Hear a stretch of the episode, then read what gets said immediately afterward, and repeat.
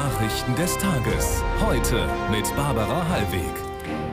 Sonntagabend, schön, dass Sie dabei sind, wie auch Norbert Lehmann für den Sport. Einen schönen guten Abend auch von mir. Schauen wir auf die Nachrichtenthemen von heute. Überlebenskampf im Gazastreifen. Tausende plündern Hilfszentren. In Israel gerät Premier Netanyahu weiter unter Druck. Kämpferinnen gegen Klimawandel. Der Deutsche Umweltpreis geht an eine Klimaforscherin und an eine Holzbauunternehmerin. Und Duell der Rugby-Giganten. Südafrika schlägt Neuseeland knapp und ist nun Rekordweltmeister. Im Kampf gegen die Hamas schickt Israel noch mehr Bomben und noch mehr Soldaten in den Gazastreifen auf Kosten der Zivilbevölkerung. Die habe keinen sicheren Zufluchtsort mehr, sagt das internationale Rote Kreuz. Angemessene humanitäre Hilfe sei derzeit nicht möglich. Die israelische Armee hat die Bewohner im Norden des Gazastreifens erneut dazu aufgerufen, in Richtung Süden zu flüchten.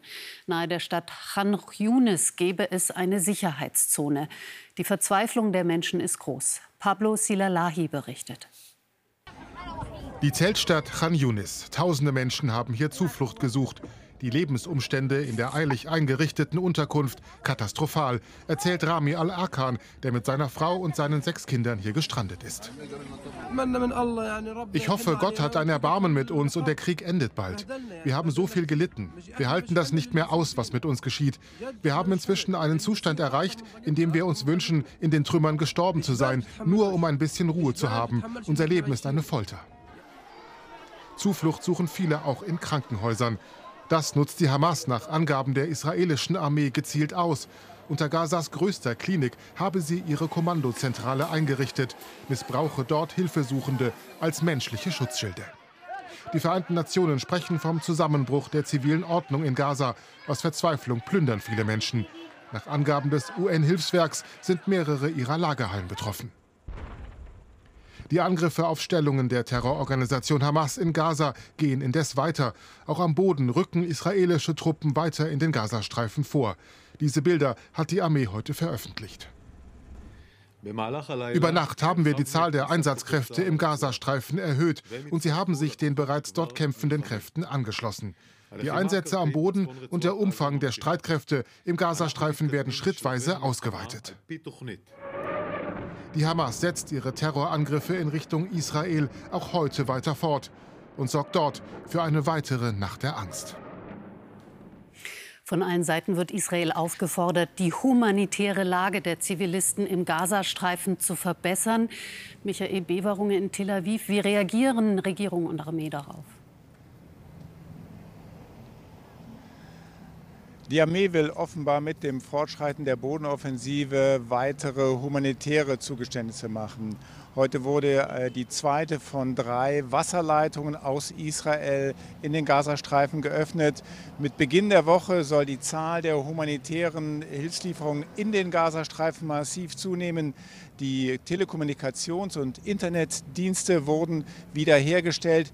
Äh, also Israel versucht einiges, um einen humanitären Ausgleich zu schaffen. Allerdings dürfte da auch gewisser Druck aus den USA dahinter stecken. Dankeschön für den Moment. Wir sprechen gleich noch mal, denn in Israel wächst der Druck auf Ministerpräsident Netanyahu. Nicht nur wegen der Geiseln. Viele geben ihm auch eine Mitschuld, dass die Hamas am 7. Oktober überhaupt so wüten und morden konnte in Israel. Doch Netanyahu weist im Gegensatz zu anderen jegliche Verantwortung zurück. Lück Walpott berichtet. Benjamin Netanyahu gestern Abend im Gespräch mit Angehörigen der Geiseln. Er zeigt Verständnis für die Sorgen der Familien. Er verspricht, die Freilassung habe nach wie vor oberste Priorität. Wir werden alles tun, um sie nach Hause zu bringen, auch nach dem Einmarsch mit allem, was uns zur Verfügung steht. Doch die Kritik wächst. Täglich demonstrieren Familienangehörige in Tel Aviv. Der Regierungschef unternehme zu wenig für die Freilassung der Geiseln, so der Vorwurf.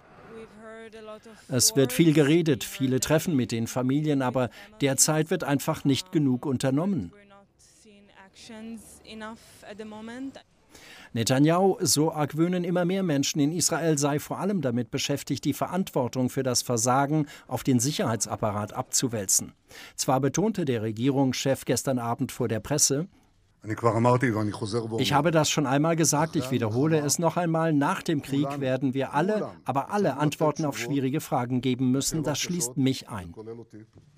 Aber in einem Tweet schob er nach, die Sicherheitsbehörden hätten das Risiko eines Angriffs unterschätzt und nicht ausreichend gewarnt. Es folgte ein Sturm der Entrüstung. Netanyahu musste die Nachricht löschen und durch eine Entschuldigung ersetzen. Er stehe voll und ganz hinter allen Verantwortlichen für die Sicherheit des Landes so Netanyahus Korrektur. Nochmal nach Tel Aviv, Michael. Wie angeschlagen ist Netanyahu? Ziemlich angeschlagen. Er kämpft um das nackte politische Überleben. Äh, der Armeechef hat bereits Verantwortung für das Versagen der Sicherheitskräfte am 7. Oktober übernommen. Der Geheimdienstchef, der Verteidigungsminister, in der Reihe fehlt nur noch der Premierminister. Aber wenn er das täte, dann müsste er, wenn er Verantwortung übernimmt, am Ende dieses Krieges zurücktreten, dann verlöre er alles, sein Amt, sein Ansehen als der vielleicht Premierminister, als der er sich sieht, der immer die Sicherheit garantiert hat von Israel. Und er würde sich vielleicht am Ende als einfacher Bürger Bibi in drei Gerichtsprozessen, die gegen ihn laufen, wiederfinden. Dankeschön für diese Einschätzung. Auch heute wieder danke, Michael Beverhunger. Und es gab heute auch noch anderes. Der Bundeskanzler will Afrika mehr Aufmerksamkeit widmen und ist jetzt zum dritten Mal innerhalb seiner Amtszeit dort. Am Nachmittag landete er in Nigeria. Deutschland will mit dem bevölkerungsreichsten Land Afrikas stärker zusammenarbeiten, vor allem im Bereich Energie. Neben Öl soll das Land künftig auch Erdgas liefern. Morgen reist Scholz weiter nach Ghana. Dort geht es vor allem um Migration.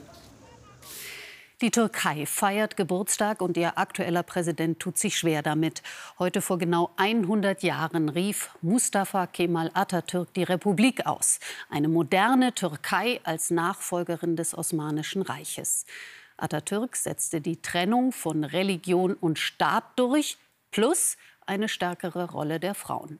Ein schwieriges Erbe für Präsident Erdogan. Jörg Brase berichtet. Am Abend hatte er den Startschuss gegeben zum großen Feuerwerk und Lichtshow auf dem Bosporus. Vorher hatte Präsident Erdogan die Erfolge seiner Regentschaft aufgelistet. Wie Atatürk es damals gewollt habe, sei die Türkei auch heute Beschützer der Benachteiligten, meinte Erdogan. Vom Balkan bis in den Kaukasus, von Asien bis Afrika, Turkmenistan bis Palästina. Wo immer Menschen unterdrückt werden und in Not sind, eilt ihnen die Türkei zu Hilfe und hält ihre Hand. Unter seiner Herrschaft sei Atatürks Demokratie gerettet worden, meinte Erdogan. Das aber sehen viele im Land völlig anders. Zwar feierten sie den 100. Jahrestag, doch in den Nationalstolz mischten sich auch Zweifel. Der türkischen Republik geht es heute zwar ganz gut, aber wie ist der Zustand unserer Demokratie? Haben wir wirklich eine funktionierende Demokratie in der Türkei? Die Einführung einer säkularen Demokratie war wohl die größte Errungenschaft der neuen Republik, die Mustafa Kemal Atatürk vor 100 Jahren gründete. Die neue Verfassung gab Frauen das Wahlrecht, vor allem erklärte Atatürk die strikte Trennung von Staat und Religion. Heute versuche Erdogan die Türkei wieder zu islamisieren, sagen seine Kritiker. Seine Unterstützer sehen ihn als legitimen Nachfolger Atatürks. So feierten die Menschen den 100. Jahrestag ihres gespaltenen Landes heute mit gemischten Gefühlen. Seit dem 1. Mai gibt es das Deutschland-Ticket und es ist ein Erfolg, sagt der Verband der Verkehrsunternehmen.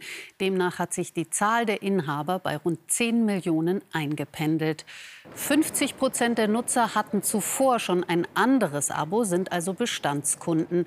40 Prozent hatten Einzel- oder Zeitfahrkarten gekauft und 8 bis 10 Prozent sind echte Neukunden.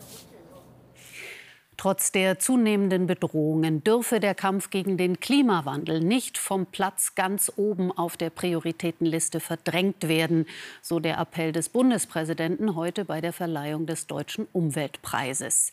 Die 500.000 Euro Preisgeld gingen dieses Jahr an zwei Frauen. Klaas Thomsen. Verantwortung übernehmen, das ist das Motto der beiden diesjährigen Trägerinnen des Deutschen Umweltpreises. Preisträgerin Dagmar Fritz-Kramer schafft dies nach Einschätzung der Bundesstiftung Umwelt sogar im harten Wettbewerb in der Bauwirtschaft. Ja, wir machen 40 Prozent des weltweiten CO2s mit unseren Baustoffen, mit unserem Betrieb der Gebäude und ich glaube, da müssen wir jetzt äh, ran. Ihre Leidenschaft gehört dem Holz als Baustoff. Schon ihr Vater rüstet den traditionsreichen Familienbetrieb auf biologische Fertigung um. Dagmar Fritz Kramer baut das konsequent aus mit umweltfreundlich gewonnenem Holz aus der Region oder neuen Ideen wie Verwertung von Holzspänen zur Isolation etwa. Für ihr Engagement zum Thema Klimawandel wurde die zweite Preisträgerin, die Forscherin Friederike Otto, ausgezeichnet. Sie beschäftigt sich mit einer neueren Disziplin, der Attributionswissenschaft. Welchen Anteil hat der Klimawandel an extremen Wetterereignissen? Eine Frage, auf die sie mit ihrem Team Antworten sucht. Mit ihrer Forschung will sie aufrütteln. Eigentlich ist es nicht so toll, wenn jedes Jahr die Wälder abbrennen. Vielleicht äh, lohnt es sich, äh, unser, unser Leben und unsere, unsere Städte so zu ändern, dass das eben nicht immer wieder passiert. Sinnvoll handeln und Verantwortung übernehmen. Dazu soll der Deutsche Umweltpreis anregen. Er prägte als Serienstar den Humor mehrerer Generationen. Jetzt ist der US-Schauspieler Matthew Perry mit 54 gestorben. Berühmt wurde er mit der 90er-Jahre-Kultserie Friends in der Rolle des Witzemachers Chandler. Die Serie über die New Yorker Freunde ist bis heute ein Renner. Perry kämpfte jahrzehntelang gegen seine Alkohol- und Tablettensucht. Er wurde in seinem Haus in Los Angeles tot aufgefunden. Und jetzt zum Rugby. Ein Traumfinale, ja. ein WM-Traumfinale gestern Abend in Paris. Südafrika gegen Neuseeland. Boah, war das spannend. Ein leidenschaftliches, hart umkämpftes Duell der Rugby-Großmächte. Die Springboks gegen die All Blacks. Am Ende gewinnt der Titelverteidiger knapp mit 12 zu 11. Südafrika jetzt mit vier WM-Erfolgen. Rekordweltmeister. Den Rhythmus vorgeben, das wollten die All Blacks aus Neuseeland. Ihr Haka-Tanz ein Ritual. Am Ende aber setzte sich ein ungezügelter Beat durch bis hinunter nach Kapstadt. Die Springboks aus Südafrika mit einer aufopferungsvollen Abwehrleistung in einem Gigantenduell, das gerne noch mehr dieser rassigen Spielszenen hätte bieten können. Der ruhende Ball und dieser Mann entschieden das Finale. Vier Freekicks durch Andre Pollard macht zwölf Punkte, die ganze Ausbeute. Aber sie reichte. Neuseelands vom Platz gestellter Kapitän Sam Kane konnte von draußen lediglich einen geglückten Versuch seines Teams mit ansehen. Der anschließende Kick hätte noch zwei Punkte und damit den Sieg gebracht. So aber jubelten die Springboks im ausverkauften Stade de France zu Paris. Im ersten Sonntagsspiel der Fußball-Bundesliga ein höchst unterhaltsames 3 zu 3 zwischen der Eintracht und dem BVB. Starke Frankfurter legten vor, Borussia zweimal mit dem Ausgleich. Dortmund bleibt Vierter, die SGE Siebter. Weltcup-Riesenslalom in Sölden, heute der Männer, aber vom Winde verweht. Wegen starker, nicht nachlassender Böen wurde das Rennen erst verkürzt und dann Mitte des ersten Durchgangs aus Sicherheitsgründen abgebrochen. Gestern hatten die Frauen ihren Wettbewerb noch problemlos beenden können. Und das war es auch schon beim Sport am Sonntag. Dankeschön. Gerne. Der Oktober zeigt sich auch zu Beginn der neuen Woche sehr mild, vor allem in einem Streifen von der Eifel bis nach Brandenburg. Viele Wolken und Regen, im Südosten bei Föhn Sonne 11 bis 20 Grad. Viertel vor zehn begrüßt sie Dunja Hayali im Heute-Journal. Das gesamte Heute-Team sagt Danke, Tschüss, wünscht einen guten Start in die neue Woche und empfiehlt jetzt Chakuntala Banerjee mit Berlin direkt. Vielen Dank, Barbara. Auch wir schauen auf den Krieg in Nahost und auf die Frage, wie gehen Deutschland und Europa damit um. Darüber rede ich live mit dem deutschen Verteidigungsminister. Dazu ein Blick auf islamisch geprägte Demokratiefeindlichkeit und Antisemitismus in Deutschland. Herzlich willkommen bei Berlin Direkt.